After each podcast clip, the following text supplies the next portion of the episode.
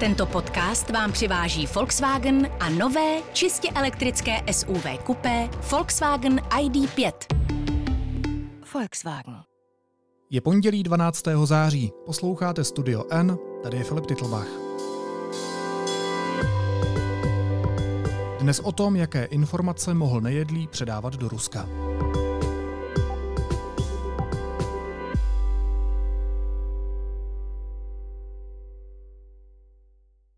Můžu se jenom zeptat, když jste částečně mluvili o nějakých pracovních věcech, je pravda, že jste mohl nějaké informace, které vám třeba poskytoval, nebo které jste probírali, řešit před lidmi z Ruska? Bezpečnostní informační služba upozornila tehdejšího premiéra Andreje Babiše, že jeden z jeho klíčových poradců se bez jeho vědomí schází s prezidentovým poradcem Martinem Nejedlým a vynáší mu citlivé informace. Podle tajné služby existuje podezření, že Nejedlý tyto informace předával do Ruska. Já rozumím, kam to směřujete. Jako dává to logiku, že je přemýšlíte. A já vám říkám nula, nula, nula, nula. Zjistili to investigativní reportéři Deníku N Zdislava Pokorná a Lukáš Prchal. Zdíšo, Lukáši, vítejte. Ahoj. Ahoj. Ahoj, Filipe. Zdíšo, kdo je ten muž z Babišova okolí, který měl vynášet informace Martinu Nejedlému? Jedná se o Marka Hanče, blízkého spolupracovníka Andreje Babiše, marketéra, který v hnutí ANO začínal už v roce dva tisíce šestnáct. Staral se například o image bývalé primátorky Adriány Krnáčové a poté blízce spolupracoval s Andrejem Babišem v době, kdy byl premiérem, tedy od roku dva tisíce sedmnáct do roku dva tisíce dvacet jedna. Byl tento člověk po jeho boku. A podle dat jsem o tom přesvědčený. Nebýt naší kampaně, Petr Fiala by neseděl ve Strakovce. Jestli ho tam něco dostalo, tak, by, tak to byla naše kampaň. Protože... Vaše chyby míněno. Ne, a myslím i kampaní vůči Pirátům. Kdo jakoby, jo, kdo, jako destrukce Pirátů. Destrukce Pirátů. Jo. A byl v tom nejužším týmu Andreje Babiše. To znamená, že je to vlivná postava hnutí ANO. Víme, jaké informace Lukáše, nebo alespoň jaký typ informací sděloval Marek Hanč Martinu Nejedlému, poradci prezidenta? Zhruba víme, co předával a jaké informace předával Martinu Nejedlému. Šlo hlavně o interní informace z jednání kolem premiéra, o o to, jak premiér o některých tématech přemýšlí, co se chystá schvalovat, jaká témata se chystá prosazovat nebo jaké rozhodnutí se zrovna chystá. Tohle jsou, tohle jsou tak jako zhruba uh, popsané všechny ty uh, druhy informací, o které se Martin Nejedlý i zajímal. A víme třeba i konkrétní témata, jakých se to týkalo? Tyhle ty informace, které on mu donášel. Mluvili spolu například o odvolání Jana Blatného, což byl bývalý ministr zdravotnictví v době pandemie, ale řešili spolu také otázky povolení nebo nepovolení ruské vakcíny proti koronaviru Sputnik. No a proč to Marek Hanč dělal? Jaká byla ta jeho motivace najít si Martina Nejedlého, prezidentova poradce, a mluvit s ním o citlivých informacích svého šéfa tehdy, Andreje Babiše, o tom, jak přemýšlí, co říká na ruskou vakcínu Sputnik, co si myslí o odvolání ministra zdravotnictví a tak dál. Je otázkou, jestli si ho našel Marek Hanč či Martin Nejedlý.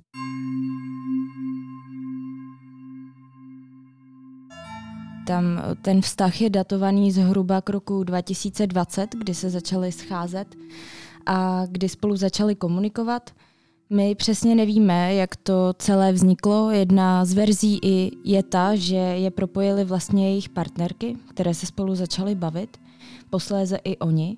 A ta motivace Marka Hanče, těžko říct, my jsme se ho na ní ptali a on vlastně odpovídal tím, že je to jeho osobní záležitost a nemá potřebu s náma tyto informace sdílet a ani neměl potřebu s náma potřebu sdílet informace, co spolu konkrétně řešili.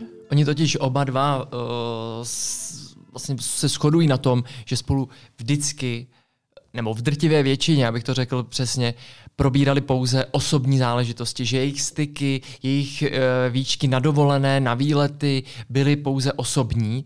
Nicméně Martin Nejedlý několikrát připustil, že spolu občas i některé pracovní záležitosti řešili. Dobře, takže proč, proč ale...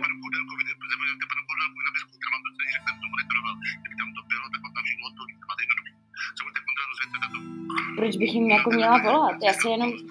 Šetřete čas, šetřete čas, děte něco, co je průvodní. Dobře, a řešil jste ještě jednou, ještě řešil jste s Markem Hančem nějaký pracovní věci týkající se Rady České televize nebo Sputniku? Nula, nula, nula. Nechtěl, nebyl ale konkrétní uh, a Marek Hanč jakékoliv pracovní uh, otázky odmítá, že by spolu řešili. Ale jak už říkala Zdíša, my tu konkrétní motivaci uh, neznáme. Tam je ale jako potřeba připomenout motivaci Martina Nejedlého, kdy on se dlouhodobě nedokázal spojit s Andrejem Babišem.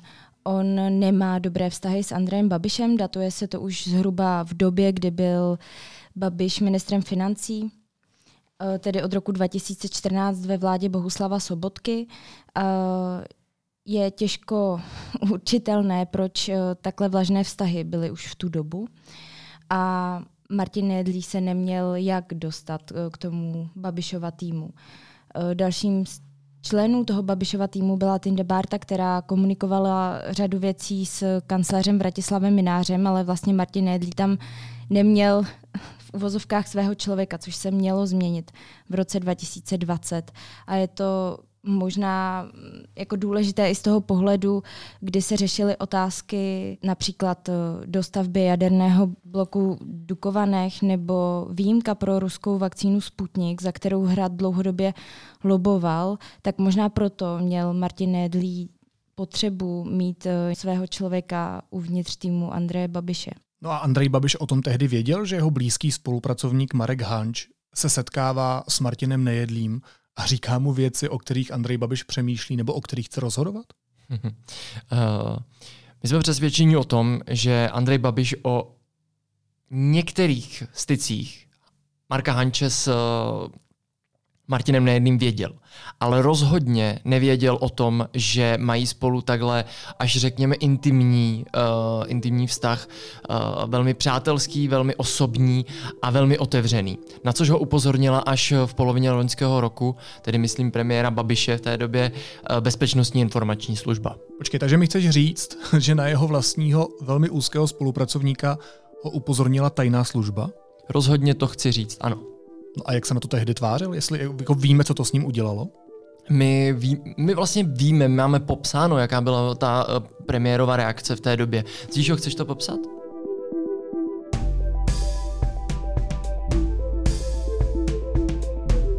On, on se na to rozhodně netvářil nějak pozitivně, protože, jak už jsem zmiňovala, on neměl nikdy pozitivní vztahy s Martinem Nejedlým, uh, takže nebyl nadšený, že za jeho zády a takhle intenzivně se jeho blízký spolupracovník s Martinem Nejedlým schází, že s ním trávil dovolené.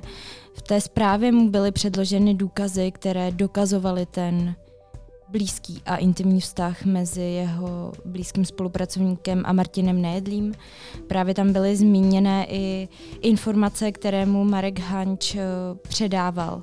Týkaly se jeho rozhodovacích pravomocí nebo mu sděloval konkrétní informace o tom, jak Babiš nad určitými problémy přemýšlí, což bylo třeba udělení výjimky pro ruskou vakcínu Sputnik, jak už zmiňoval Lukáš. A jsou, jsou ještě spolupracovníci Andrej Babiš a Marek Hanč i po tomhle všem? V tuhle chvíli rozhodně nejsou. Já jenom ještě bych se vrátil kousek zpátky, když Zdíša říkala, že Martin Nejedlý neměl pozitivní vztahy s Andrejem Babišem. On je měl vyloženě negativní. Já si vzpomínám na, na to, kdy opakovaně Andrej Babiš vystupoval proti Martinu Nejedlému.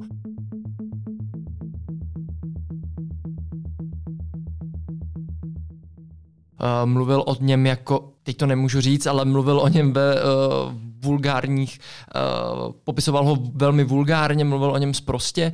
Uh, před volbami prezidentskými v roce dva tisíce osmnáct uh, navíc řekl třeba, že prezident by se měl zbavit některých lidí, kteří uh, jsou blízko, blí, v jeho blízkosti a tak dále. Těch, uh, těch negativních uh, konotací, těch negativních Zkušeností Andreje Babiše a jeho vyjádření vůči Martinovi Nejedlému bychom našli celou řadu. Tak on je fakt, že Andrej Babiš se dlouhodobě snažil těm kontaktům s tím úzkým prezidentovým okolím vyhýbat. Třeba jak říkala Zdíše, tak tu formální komunikaci s Mynářem vedla výhradně šéfka úřadu vlády Tünde Bárta.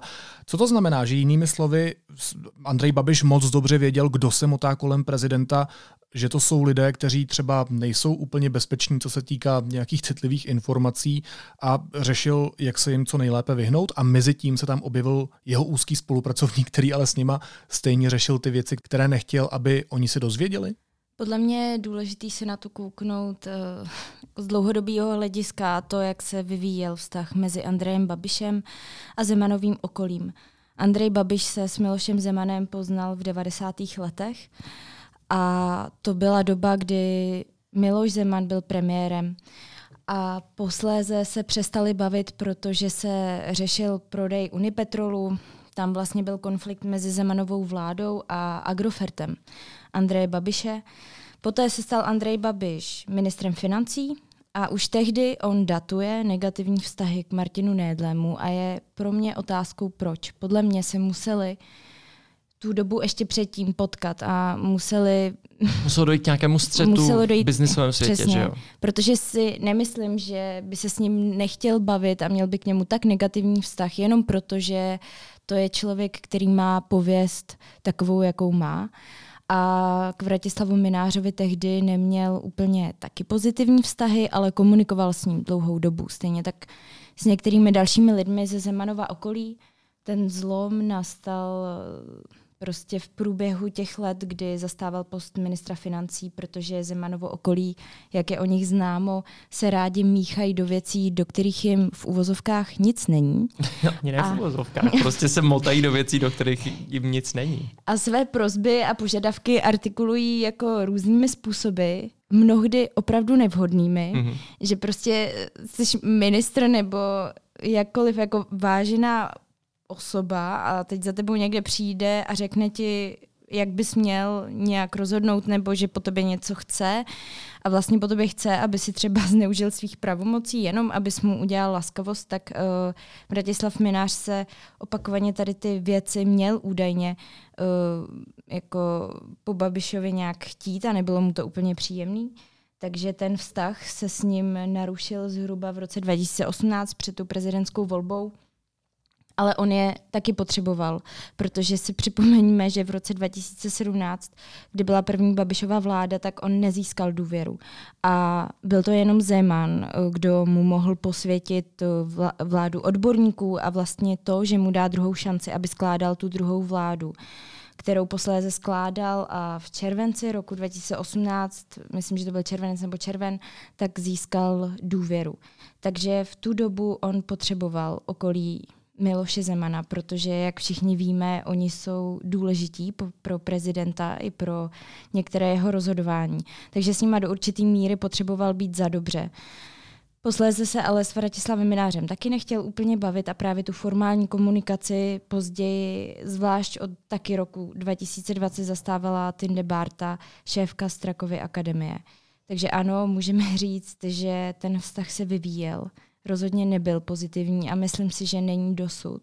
A to i z toho důvodu, že když byl prezident hospitalizovaný na podzim roku dva tisíce dvacet jedna, tak on se veřejně postavil proto, aby uh, kancléř Vratislav Mynář byl odvolaný uh, z postu šéfa prezidentské kanceláře. Tak já jsem ho vyzval k rezignaci, já ho nemůžu odvolat, nemám na to vůbec žádné kompetence, ale já si myslím, že to je to nejlepší, co pan kancléř může udělat pro pana prezidenta, protože pokud on skutečně věděl, tak jak to píše uh, ústřední vojenská nemocnice, že pan prezident v této chvíli uh, nemůže uh, vykonávat tu funkci, tak uh, zkrátka tam neměl zvát ani pana Vondráčka, neměl organizovat. Uh, Takže tam se ten vztah jako úplně nalomil. A bylo to jenom několik měsíců poté, co se dozvěděl, že jeho nejbližší spolupracovník se za jeho zády schází s Martinem Nejedlým, ke kterému pozitivní vztahy prostě neměl. Takže to pro něj rozhodně šok být musel. No a když se teď dostaneme k té aktuální kauze zase zpátky, řešili jsme motivaci Marka Hanče, ale co motivace pana Nejedlého? Co on s těmi informacemi mohl dělat? Ta motivace Martina Nejedlého je poměrně jednoduchá. Prezident uh, a jeho okolí potřebovali dlouhodobě vědět, jak uh, Andrej Babiš uvažuje, nad čím přemýšlí, co chce udělat, aby potom měli uh, informace před jednáním s premiérem. Prostě mít informace. Je to nejdůležitější, ten základní akt. Takže když měli informace, bylo jednoduché na premiéra Andreje Babiše tlačit nebo s ním komunikovat, říkat mu, co a jak by bylo dobré, aby udělal. Jiná je ovšem otázka toho, co Bezpečnostní informační služba podle našich informací premiérovi tehdy přednesla. A to, že mají podezření, že Martin Nejedlý informace získané od Marka Hanče předává dál do Moskvy. To je ale velmi silné zjištění. A je navíc velmi závažné.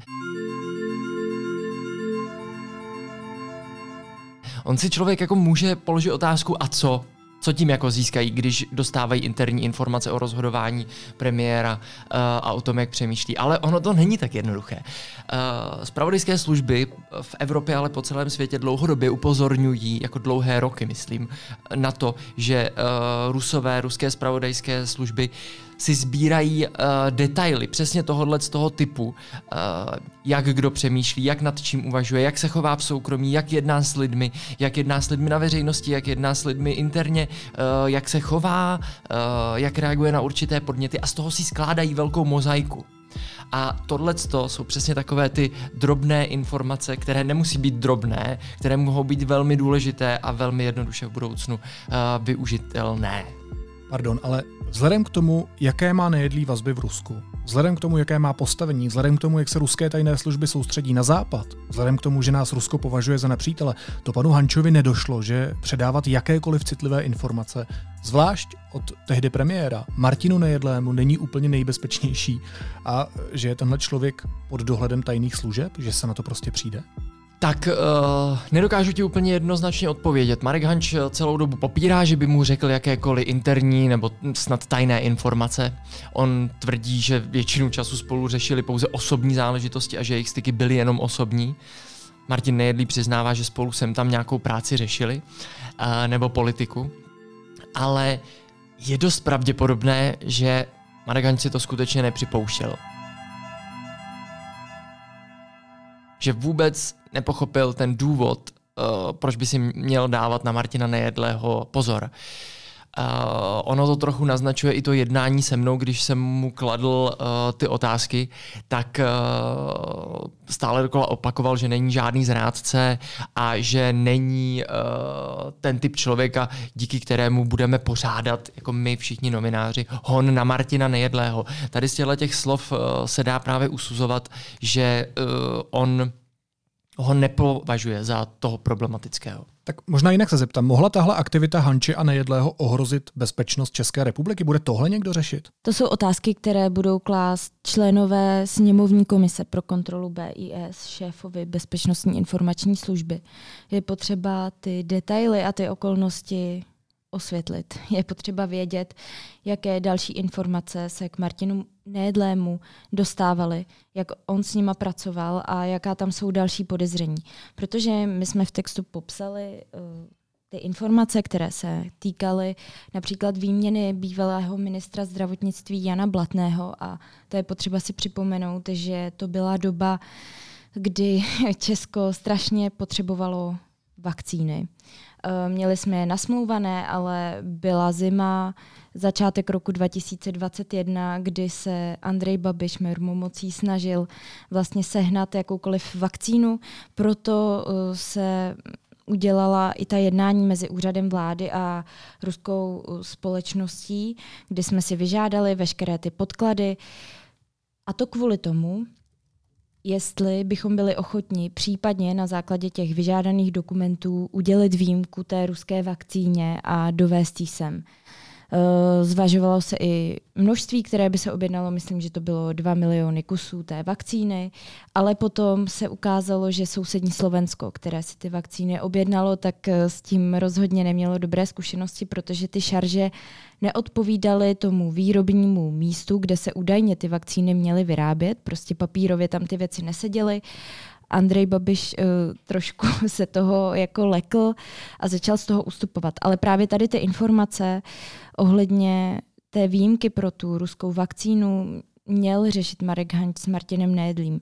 A uh, když si to vlastně zasadíš do toho kontextu, kdy to byla fakt důležitá věc, která se tady řešila, i to možné odvolání toho Jana Blatného, na který Hrad opakovaně tlačil. Miloš Zeman to neustále říkal, že Jan Blatný může za smrt tisíce lidí, protože nechce dát výjimku ruské vakcíně. A tady ty informace o tom, jak se k tomu Babiš staví, co udělá, jestli odvolá ministra, jestli budou tlačit na tu výjimku, tak řešil jeho blízký spolupracovník s Martinem Nejedlým. Je vážné podezření, že on ty informace pouštěl dál. Víš, a když si to vezmeš na základě, jako na tady těch jednotlivých případech, tak uh, to nemusí být úplně tajný informace v nějakém jako režimu, ale je to strašně důležitý, že tady ten člověk bez bezpečnostní prověrky, který má kontakty v Moskvě, s těma informacema dál pracoval. Takže se omlouvám za monolog, jenom jsem to chtěla uh, popsat právě na tomhle jednom případu. Děkuju za to. Ještě jedna věc, já teď přečtu stanovisko naší redakce, které je napsané ve vašem textu. Lidé, kterých se tento článek týká, se krátce před jeho publikací snažili autory přesvědčit, aby text nebyl vydán, případně je začali obvinovat z toho, že jednají z osobních pohnutek. Redakce Deníku N tuto motivaci důrazně vylučuje. Všechna zjištění uvedená v této zprávě považujeme za věc eminentního veřejného zájmu, což je jediný důvod, proč je publikujeme. Pavel Tomášek, šéfredaktor Deníku N. Co to znamená? Jakým způsobem se vás kdo snažil přesvědčit, abychom tenhle text nevydávali, abychom o tom nemluvili? No, přesně tak, jak jsi to popsal. Chodily nám zprávy, kde se určití lidé, kterých se tento článek týká, nám vypisovali, vyptávali se nás na důvody zveřejnění, kdy to vyjde, proč by to mělo vycházet a tak dále.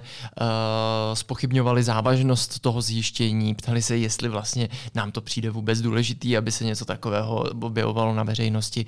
A mohl bych ještě chvíli pokračovat, ale my se v té věci nechceme šťourat, nechceme uvádět více detailů, jenom jsme prostě dopředu chtěli upozornit na to, že, se, že k tomu docházelo před vydáním toho textu, abychom vlastně upozornili na to, že jsme byli vystavováni tomuto tlaku. No a jak si vysvětlujete, že tenhle tlak vůbec nastal? Je to známka toho, že jste Hančovi a Nejedlému šlápli na kuří oko? Uh, To nedokážu takhle říct, ale rozhodně se to mnoha lidem nelíbilo, to, že ten článek vyšel a že se ty informace konečně objevily na veřejnosti. A tím nemyslím zrovna jenom Hanče a Nejedlého.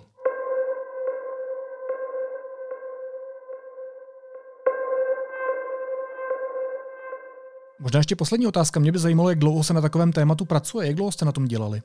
Já teď nevím, jestli to jako úplně přesně chceme říkat, ale... Uh... Já jsem tu informaci zaslechl uh, v listopadu loňského roku a od té doby uh, jsme na tom pracovali a uh, podařilo se nám to dotáhnout uh, do konce až na, že já nevím teďka úplně přesně, ale myslím si, že to, že to bylo někdy na začátku srpna, na konci července, kdy jsme si byli jistí, že s tou informací uh, budeme moci jít ven a pak už jsme řešili ladili jenom určité detaily.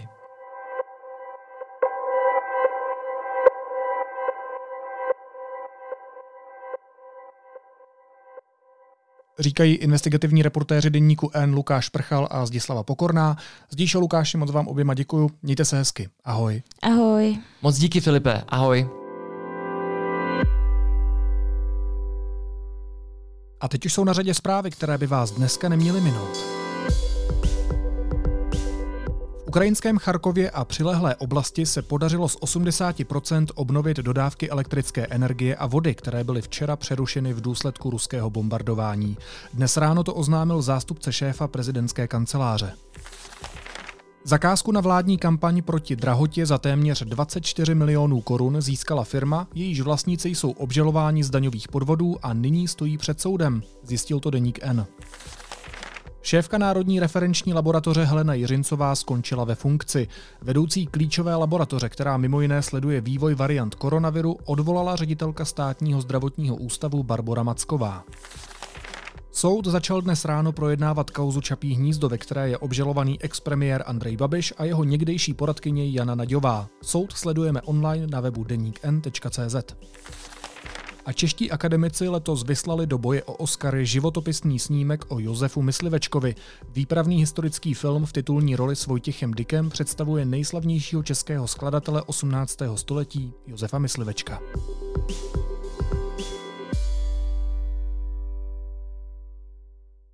A na závěr ještě jízlivá poznámka.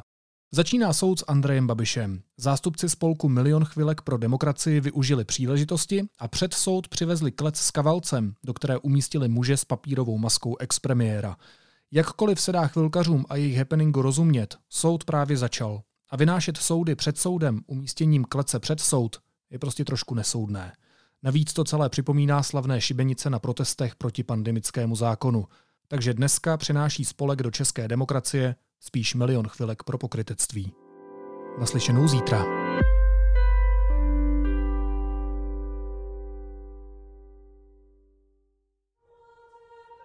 Vydavatelství One Hot Book uvádí audioknihu Mario Puzo Kmotr. Čte Oldřich Kaiser. Obličej Dona Corleona schladl a zmizel z něho poslední zákmit soucitu. Opovržlivě řekl. Můžeš začít tím, že se budeš chovat jako muž.